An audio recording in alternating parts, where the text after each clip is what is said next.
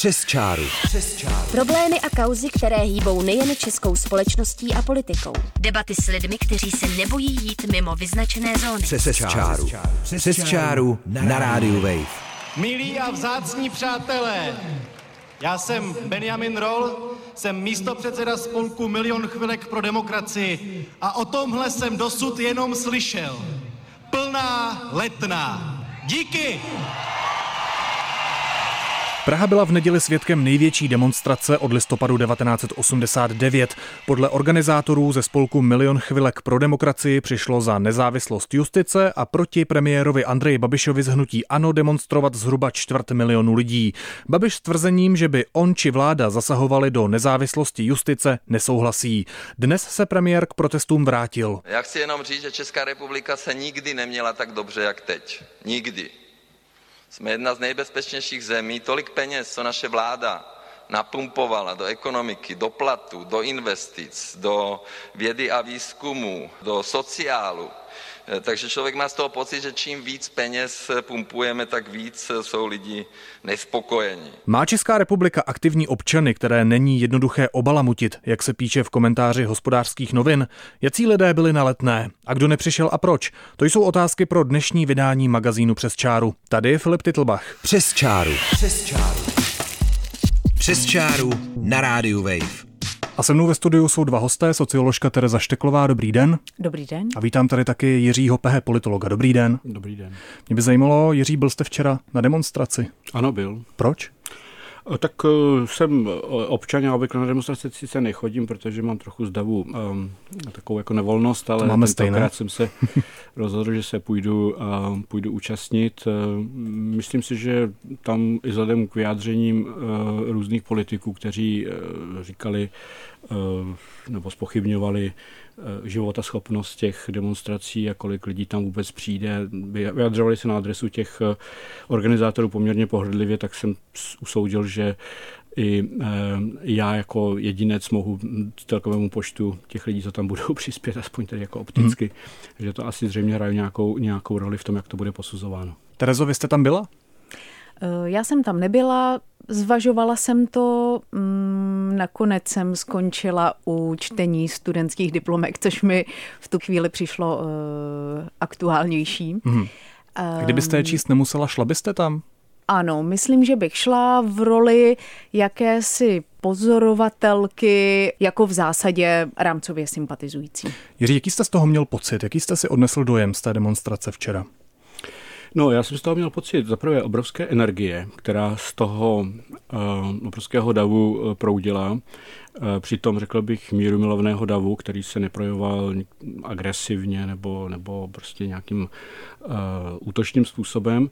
Uh, zároveň to, co na mě udělalo obrovský dojem, bylo složení toho davu. To znamená uh, vesměs mladí lidé nebo lidé ve středním věku.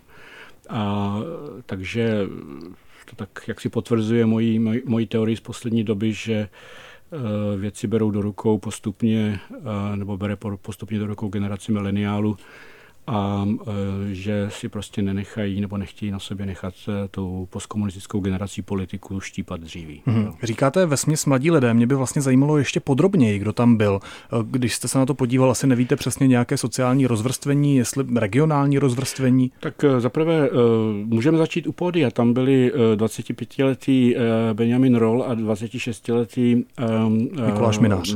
Mikuláš Minář, tak to jsou oba velmi mladí lidé, kteří to celý zorganizovali a perfektně, což je teda úžasné, jako vůbec ta, ta organizace celé věci je, je úžasná. Pokud jde o ten DAV, tak eh, těžko říct, protože zaprvé člověk, který stojí 100 metrů od pody, jako jsem stál já, tak nepřehlédne ten, ten DAV, který se táhl někam až eh, na Špejchar. A druhá věc byla, že i hm, jaksi z těch transparentů člověk nemohl úplně usoudit přesně, eh, hmm. kde odkud. Ale zároveň se dalo vidět, že ty lidé přiš, přišli jenom z Prahy, že tam byli lidi od Brna eh, nebo i různých dalších částí Moravy až po obce z okolí. Takže Prahy. nefunguje nálepka Pražská kavárna v tuto chvíli? Vůbec ne. Já si myslím, že už i to, já jsem teda viděl příjezd dopravy, že bydlím kousek za Prahou, tak jsem viděl, kolik aut a autobusů se valilo do do Prahy, takže si myslím, že tam opravdu byla obrovská účast lidí i, i mimo pražských. Hmm. Tereza, já budu mít otázku i vlastně stejnou na vás, i když jste tam nebyla. Spíš mě to zajímá z vašeho sociologického pohledu, co je to za lidi, kteří přišli protestovat. A rovnou se v té jedné otázce zeptám i z opačného konce. To znamená, kdo na demonstracích chyběl a z jakého důvodu? Tak já si myslím, že je eh, v celku evidentní a říkal to i Mikuláš Minář na pódiu nebo pak v nějakém rozhovoru, že, že tam byli lidé, kteří jsou eh, schopni eh, souhlasit o tom nesouhlasu s Babišem víceméně nebo s tím, co Babiš v tuto chvíli hm, stělesňuje a to, co zároveň pro mě je zajímavé, že tohle to není neseno na vlně um, nějaké negativní emoce, uh, jako tomu bylo třeba kolem těch uh, let 2011-12, kdy jsem hmm. stávala hmm. na pódiu Eh, větších demonstrací já, kdy třeba Václav Bělohradský mluvil o tom takzvaném tekutém hněvu, tak já když jsem přemýšlela, co to je vlastně za emoci, která nesla ten, to schromáždění včera, Jakkoliv jsem tam nebyla, ale občas někdy člověk z dálky eh, vidí víc, než když je uvnitř, tak, tak, tak bych to schrnula do pojmu tekutá naděje. Mm-hmm. Jo. Takže vy tam nevidíte e... žádný hněv? Třeba Jiří Ovčáček od pana prezidenta Zemana se vyjadřoval na svém soukromém lomeno veřejném profilu na Twitteru, takže to je milion chvilek nenávisti a podobně. Eh, vlastně tam zdůrazňoval hněv těch lidí. Nenávist jsem tam rozhodně neviděla. Hněv eh, asi v nějaké podobě, ano, třeba když tam byl jedním řečníkem lidé vyzváni k tomu, aby těch 10 sekund řvali, mm-hmm. tak Jistě to je nějaký projev hněvu, který k protestnímu schromáždění patří, ale zároveň třeba, když se podíváte mm, na webové stránky milionu chvilek pro demokracii, tak oni tam mají takové grafické znázornění klíčových slov, které eh, jejich sympatizanti si spojují eh, s tím hnutím. A ty dvě slova, která tam svítí, je demokracie, což je svým způsobem tautologické, a pak naděje. Jo? Mm-hmm. A to mě tam vlastně zaujalo. A jaká a takový ta, byl ta, i ten dav podle vás? Já, spro, tak jak jsem ho zprostředkovaně vnímala eh, skrze ty sestřihy v médiích, tak bych řekla, že ano. Čili, abych jenom krátce se vrátila k tomu, na co jste se původně ptal, kdo tam byl. Byli tam ti, kdo se shodnou na tom nesouhlasu s tím, co um, symbolizuje Babiš. A kdo tam nebyl? A kdo tam nebyl, tak především tam jako nebyli lidé, kteří volí a, a stále nějak podporují uh, Andreje Babiše a pak tam zřejmě um, nebyli ještě stále ani lidi, kteří eh, jako v zásadě vidí tu demonstraci jako legitimní, ale necítí to jako srdeční záležitost. To je zřejmě ta šedá mého, zóna, ta většina. Mého typu, mého typu. Je to ta šedá zóna, ta většina? Těžko říct. Hmm. Pane Pehe, vy jste chtěl reagovat? No, já bych řekl, eh, možná spíše než hněv, tak bych použil slovo nevole, pokud šlo už o ty negativní emoce. Eh, tam prostě lidé vyjadřovali svoji nevoli s tím, že v čele země, přes, v čele vlády stojí člověk, který je trestně stíhaný, má obrovský konflikt zájmu. A to vyjadřovali nejrůznějším způsobem od uh, občasného pokřiku až po ty uh, nápisy, co tam, co tam měli, takže to, to bych, mm, ale hněv, otevřený hněv jsem tam neviděl. Opravdu souhlasím s tím, že tam byla obrovská spousta pozitivní energie.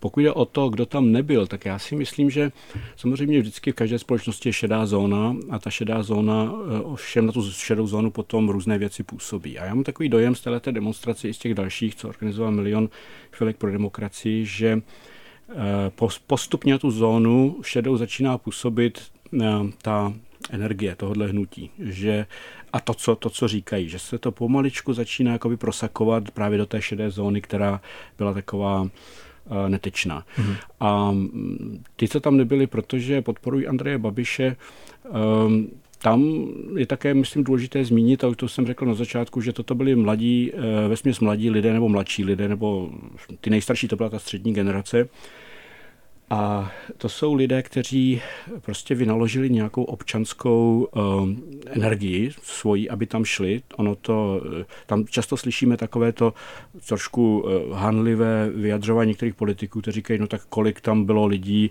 a kolik lidí volilo pro tu a tu stranu.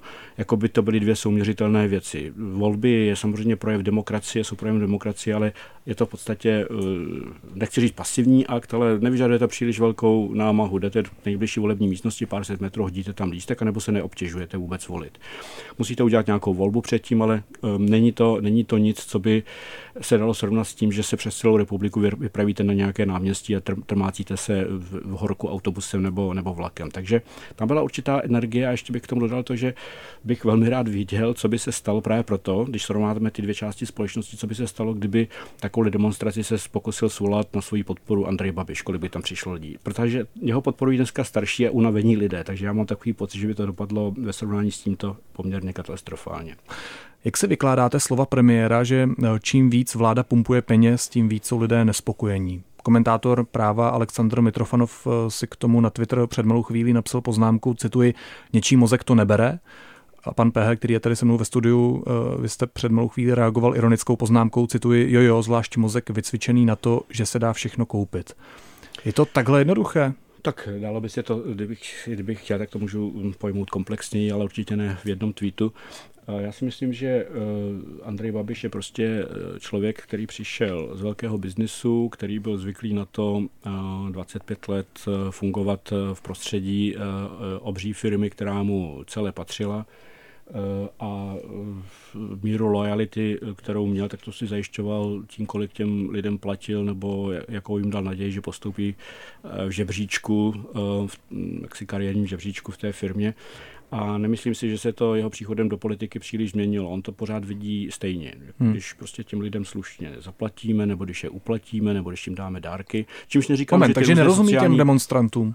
Prosím? Takže nerozumí těm demonstrantům, nebo je to ne, marketing? Nerozumím vůbec. Samozřejmě, on nechápe, že uh, ti lidé tam přišli, protože uh, dneska se to moc nenosí, to říká, ale vyjadřují určité morální stanovisko. Jim se prostě nelíbí, že v čele země stojí člověk, který uh, Eh, je trestně stíhaný, má konflikt zájmu a tak dále. Je to bývalý uh, kariérní komunista, uh, spolupracoval s STB. To všechno jsou věci, které ti lidé prostě neberou a on by on by tomu mohl rozumět, ale evidentně tomu, tomu nerozumí. A myslím si, že eh, prostě tady um, se, se jakoby projevují nebo míjejí dva světy. Ten, ten jeho, který je jakoby, um, řekl bych, super pragmatický až cynický za zapouzdření do, do těch kritérií, které on uznává a potom ten svět těch lidí, kteří to mhm. prostě hmm. a ten jeho svět neberou. Paní Šteklová kýve nesouhlasně. Jak vy vlastně vnímáte ta slova eh, Andreje Babiše a to, co tady říkal taky politolog Jiří Pehe, eh, tedy že jsou to dva rozdílné světy, že Andrej Babiš nevnímá to, co říkají demonstranti, respektive tomu úplně nerozumí? Já jsem kývala nesouhlasně v tom, že uh, zaprvé si nemyslím, že Babiš tomu nerozumí. Já si myslím, že veškerá jeho veřejná vyjádření jsou politický marketing. Kromě těch několika málo, která mu uh, utečou typu, že bere homeopatika na pocit křivdy, takže eh, podle mě z politiků on veřejnému mínění rozumí díky eh, prostě skvělým průzkumům, které má eh, velmi dobře. Možná díky skvělému týmu, kterým se obklopil. Přesně tak. A druhá věc je, že Ono je to složitější. Ono, když se podíváte třeba na, na ten výzkum, co dělal Media na začátku června, mm, který se právě už týkal demonstrací, tak většina lidí i z těch, kteří jako v zásadě eh, mají eh, tyto morální postoje, eh, o kterých mluvil Jiří Pehe, tak nechce pád vlády, proto taky se po tom pádu nevolá. A proč ho nechce? Protože ano, za prvé mm, jako neexistuje žádná jednoduchá alternativa, která by se té současné vládě mohla postavit a, a samozřejmě víme, že jako by to otvíralo obrovský prostor pro hry prezidenta Zemana a tak dále a ty vlastně, myslím si, že nás všechny otravují, kromě několika velmi málo jedinců. Mám mnoho ale, voličů Miloše Zemana, Ale na druhou stranu, ale jeho hry eh, stejně, mm, jako myslím si, eh, že je otravují spíš, jo. Ale na druhou stranu, eh, zároveň, když se podíváte do, do toho výzkumu veřejného mínění, tak vlastně i pravicoví voliči oceňují do velké míry ekonomickou situaci a politiku současné vlády. Hmm. Jo. Čili jako nemyslím si, že, že e, vlastně nemají smysl pro to, co Babiš nějak nabízí, ale ano, byli by radši, kdyby to nešlo teda z rukou eh, tohoto premiéra. No, já už jsem říkal v úvodu, že eh, šlo o největší protest v Česku od listopadu 1989. Eh, Mezitím Češi demonstrovali ve větší míře proti reformám vlády Petra Nečase v roce 2012. Větší počet lidí se sešel ještě v roce 1997 proti hospodářské a sociální politice vlády tehdejšího premiéra Václava Klause. Mě by zajímalo, co přimělo českou veřejnost teď, aby vyšla do ulic. Jaký je ten narrativ? To je sám pan Babiš, který prostě je v centru eh, všeho, všechno se točí okolo něho a tím, hm, řek, dalo by se říct dvojím způsobem. Pro některé voliče tím pozitivním, že jim zajišťuje lepší životní úroveň, alespoň zatím, dokud ta ekonomika nějak funguje. A potom v tom, v tom morálním slova smyslu to je, to je ten negativní pohled, že prostě on by neměl být premiérem. A tam si myslím, že eh, ještě k tomu, co říkala Tereza Šteklová, já si myslím, že tady právě je taky eh, důležité zmínit, že eh, ti lidé skutečně se chovají demokraticky. Oni nepožadují, abychom nějak anulovali výsledky voleb, jak to často tvrdí někteří politici, včetně prezidenta Zemana nebo Václava No, oni požadují, aby Andrej Babiš nebyl premiérem. tam. Oni říkají, ale dost tento člověk, ze svých požadavků. Tento člověk by neměl být premiérem. My uznáváme, že hnutí ANO vyhrálo volby, tak ať si hnutí ANO jmenuje jiného premiéra, ale ať to není člověk, který je trestně stíhaný a má tuto obrovskou zátěž. To je, myslím, legitimní požadavek.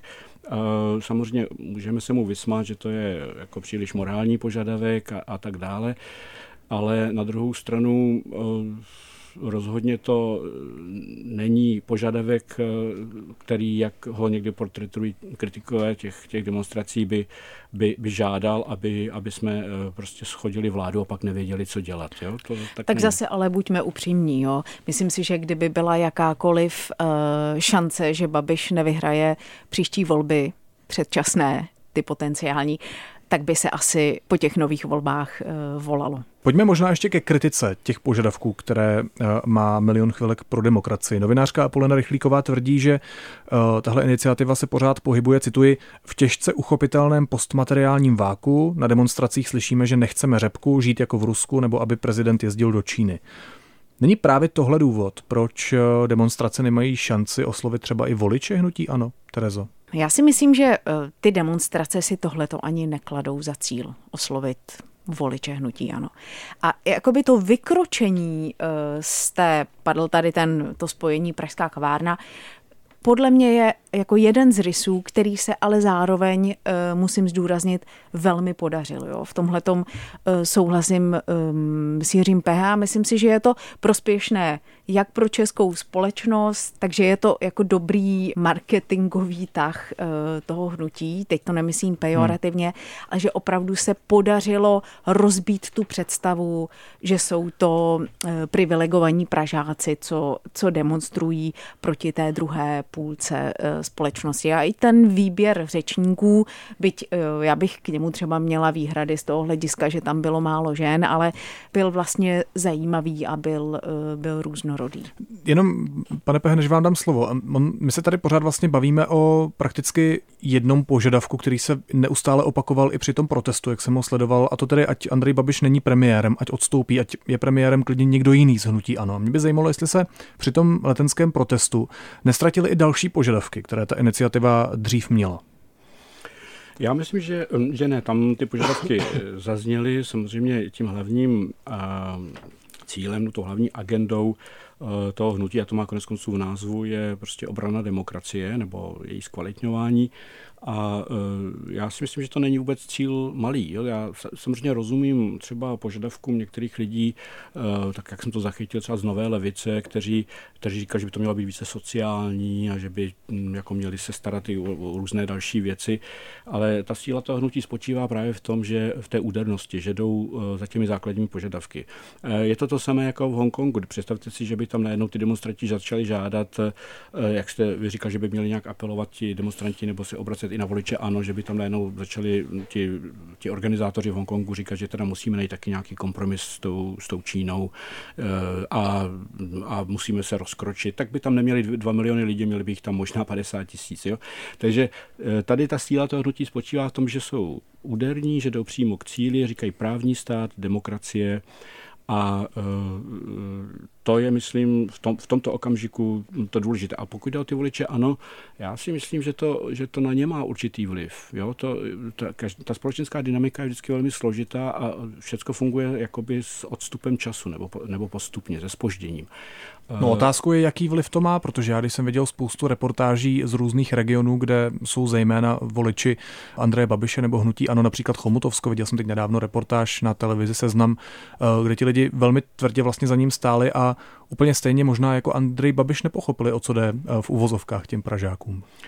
Tak uh, má své pevné voličské jádro, to jsou lidé, kteří uh, už se před nějakou dobou rozhodli, že uh, nějaké morální ohledy uh, pro ně nejsou důležité, že jestli je ten člověk trestně stíhaný nebo má konflikt zájmu, to pro ně není důležité. Ty za ním budou... to víte, že to pro ně není důležité? No, tak jinak by nemohli podporovat. pardon, fakt nemůžu souhlasit. Teď, jestli nevadí, že takhle do toho skočím, ale označovat je za někoho, kdo nemá morální ohledy, je pro ně může být morálním ohledem to, že jako důchodci dostanou důstojnější důchod, než dostávali od minulých vlád a než uh, třeba mají uh, obavy, že by dostali od vlády ODS. A to je taky přece nějaký typ morál. Nestavme to jako já morální, to, já se jenom tam vlastně, nebo... uh, amorální svět, antibabiš a naopak morální svět antibabiš a amorální svět babiš. Vlastně jenom, jo? To, to, jste... je, to je konflikt nějakých různých uh, moralit. Chtěl jsem se zeptat prakticky a některé na, na podobnou... jsou nám bližší a některé vzdálenější. Na podobnou otázku, jestli právě tohle není ten moment rozdělování v uvozovkách společnosti, pane co, já si rozhodně teda nemyslím, že to je konflikt moralit. Já bych řekl, že to je konflikt možná zájmu rozdílný, že ti důchodci, kteří, kterým on zvýšil penze, mají určitě se svého hlediska důvod uh, volit hnutí ano, protože to je možná to jejich hlavní, co jim, o co jim jde. Uh, a to je, to je i legitimní, po té, co třeba ty penze neměly tak vysoké. Na druhou stranu, když mluvím o morálních hlediscích, tak prostě mluvím o tom, že tady jsou lidé, kteří chodí demonstrovat, kteří nechtějí trestně stíhaného premiéra, člověka, který je v konfliktu zájmu a tak dále a tak dále. To jsou morální hlediska. A nechci, nechci ty lidi, kteří pro něho volí nějakým způsobem kategoricky odsuzovat nebo urážet. Akorát říkám, že tady vlastně se vytváří určitá sociální dynamika, která je složitá, funguje vždycky eh, ten proces s nějakým spožděním a eh, že pokud budou ty demonstrace pokračovat, tak si myslím, že ta báze Andreje Babiše, která se skládá ze dvou typů lidí, těch eh, naprosto jemu odaných, se kterými nepohne vůbec nic, a ta druhá, to je taková ta měkčí, mělčí, tak se začne nějakým způsobem uh, možná drolit. To je, to je vše. By teď zajímalo, jestli můžou demonstrace Andreje Babiše ohrozit, protože uh, hnutí ano Evidentně ty preference počas eh, těch eh, demonstrací i na Václavském nebo staroměstském náměstí příliš neklesají, názory jeho voličů taky nějak eh, zásadně neotřásají. No, já už jsem to řekl, já si myslím, že je to, je to postupný proces, takže vidíme, že jako příkladu, mm, samozřejmě jsou to dvoje různé typy voleb, tak se to nedá úplně srovnávat, ale vidíme třeba, že v evropských volbách mělo hnutí ano, i když vyhrálo 21%, zatímco těch sněmovních má 30%, nebo že v těch posledních průzkumech kleslo o několik procentních příček.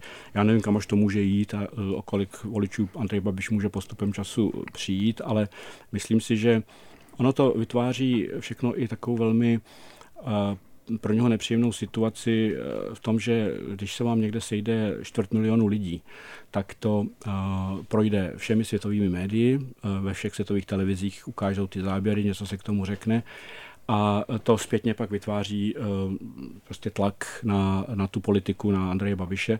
Takže zajímavé bude, jak se s tím vyrovná. Ale já osobně si myslím, že ty demonstrace ho sami o sobě nesvrhnou. Já si myslím, že bude eh, zejména důležité, eh, co se stane v říjnu nebo v listopadu, až přijdou ty finální audity z Evropské komise, protože to je, to je řeč, která i některým těm jeho příznivcům je srozumitelnější. To znamená, oni, oni o tom uvažují ekonomicky a pokud najednou teda zjistí, že tady jsou tvrdá fakta z Evropské unie, eh, která říkají, že eh, Andrej Babiš eh, si možná přilepšuje na úkor Evropské unie nebo českých daňových poplatníků, tak to může mít na některé z nich určitý vliv. Paní Šteklová, měla by iniciativa Milion chvilek pro demokracii říct, co bude potom, protože často jim vytýkáno, že nenabízí alternativu, Napadají mě dvě otázky. Existuje v Česku nějaká alternativa k tomuhle v současné chvíli a neměli by uh, sami iniciátoři vlastně vytvořit politické hnutí a kandidovat ve svobodných volbách, jak jim připomínají jejich odpůrci? Ne, to si absolutně nemyslím, že tohle je mm, jako legitimní požadavek eh, na ty organizátory. Já bych nesouhlasila s jednou věcí, kterou říkal Jiří Pehe před chviličkou, že to hnutí má jasné cíle. Ano, je tam ten cíl, jo, cíl odstoupení Babiše nějak, ale vlastně jako by z hlediska nějakých, to je spíš ten jakoby mor, morální požadavek, ale z hlediska nějakých uh, politických požadavků a tak, myslím si, že, že, že ty cíle vlastně jasné nejsou a že je to opravdu spíš, spíš to hnutí, které nějak se organizuje kolem té tekuté naděje a pak, že je to nějaké uh, hnutí, já bych tomu řekla občanské výchovy. Jo? To na té včerejší demonstraci třeba velmi dobře uh, stělesnil ten um, projev bytiné uh, osobou přečtený, ale uh, přečtený někým jiným, Petra Pidharta. Hmm. Jo? Prostě taková ta abeceda liberální demokracie. No, ale a vlastně bychom... myslím si, že když se díváme na situaci v Polsku dneska, Maďarsku, tak tohle je něco, co má svůj uh, smysl. Mm-hmm. Jo? A samozřejmě je to to, co můžete z té občanské výchovy udělat na náměstí, to je nějaká úplná základní abeceda a pak je důležité, aby na to navazovaly debaty v médiích a tak dále, které budou nějak uh, tuhle tu abecedu dál problematizovat, uh, rozebírat, aktualizovat. Um, a tak, a tak dále a aby právě, um, a na to taky organizátoři mobilizují, aby ta účast lidí, občanů neskončila tou účastí na demonstraci, ale no, aby teda opozice? zakládala. Kde je teď opozice? Tak uh, opozice částečně tam byla taky, je v parlamentu. Uh, já souhlasím, že opozice je slabá, politická opozice poměrně. Já bych uh, jako chtěla vidět rafinovanější z jejich strany způsoby dělání politiky, nebo to, to by mě jako uh, bavilo. Ale zároveň si myslím, že tohle to nikdy není jenom rolí opozice a že mm, prostě ta role mm, občanského hnutí jako rozhodně je v tom, Eh, pěstovat nějaký pocit eh, sounáležitosti, naděje ve společnosti a, a občanské výchovy. Vrátím se k těm požadavkům, o kterých jste ještě mluvila, nebo které jste zmiňovala. Napadá mě takový detail z těch demonstrací, který se teď hodně řeší na sociálních sítích a to, že organizátoři údajně dostatečně nepřipravili podmínky pro takové množství lidí v oblasti ekologie. Já jsem viděl spoustu fotek, že tam vznikl velký nepořádek, skla, plasty, zkrátka nepořádek. Přitom jedno z těch témat demonstrací, i když minoritní, je klimatická krize. Vypovídá to o něčem, kromě dejme tomu praktické nepřipravenosti v této oblasti, Jiří?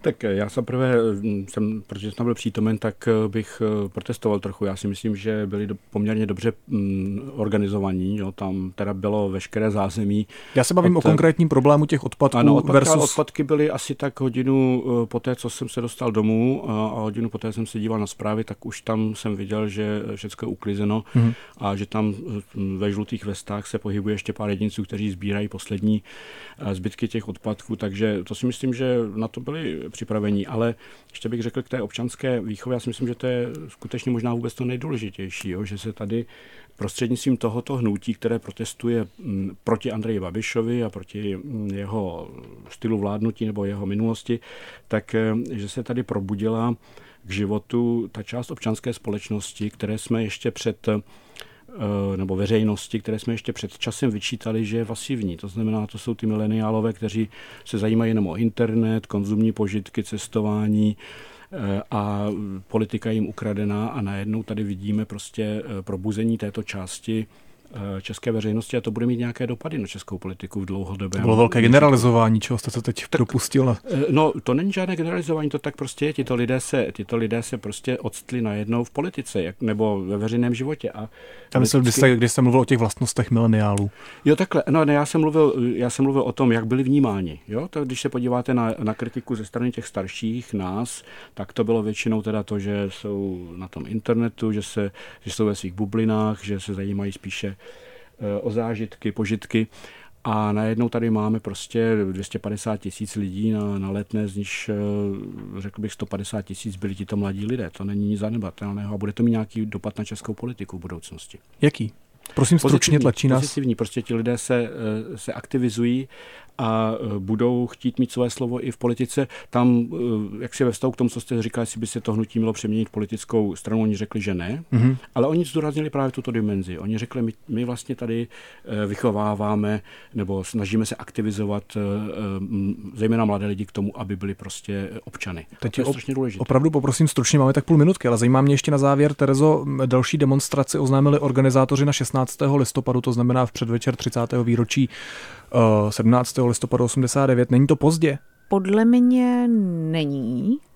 Eh, a zároveň je možné, že pokud by dynamika událostí se nějak zrychlila, tak, eh, tak to asi přehodnotí. Jo. Ale jako v zásadě, v zásadě chápu, že si potřebují vydechnout, počkat na uh, definitivní verze evropských auditů, a pak no. má asi... Uh, oni uh, z hlediska dynamiky toho protestování uh, nemůžou uspořádat v Praze menší demonstraci tu další. Musí být stejně velká nebo větší, to znamená, je potřeba mít nějaké nové karty. To určitě, ale nakolik je to hnutí nespokojených lidí závislé právě na tom konkrétním spolku Milion chvilek pro demokracii? Prakticky se ptám na to, jestli by se vlastně stalo něco bez nich? Tak oni možná demonstrovat budou třeba toho 21. srpna zase v regionech.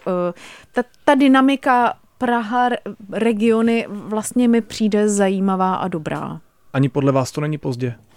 Zatím, zatím ne. Samozřejmě může se něco stát, co nakonec vyžene mm, lidi do ulic předtím, jo? ale uh, myslím si, že tam je opravdu důležité to, aby už uh, byly v rukou nějaké karty, jako jsou ty audity Evropské komise, jako je vývoj ve vládní koalici, který může mít taky nějaký svůj vlastní vývoj, sociální demokracie už váha, zda v té vládě má být.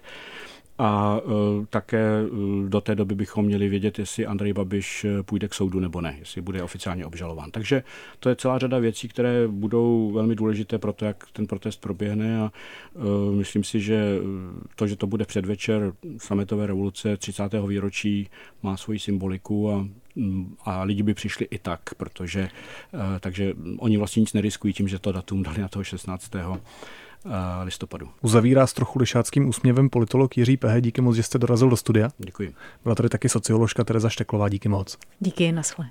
Příští díl magazínu Přes čáru uslyšíte opět příští týden v pondělí v 5 hodin večer. Můžete nás poslouchat také v podcastech. Víc informací najdete na wave.cz lomeno podcasty. Od mikrofonu se loučí Filip Titlbach.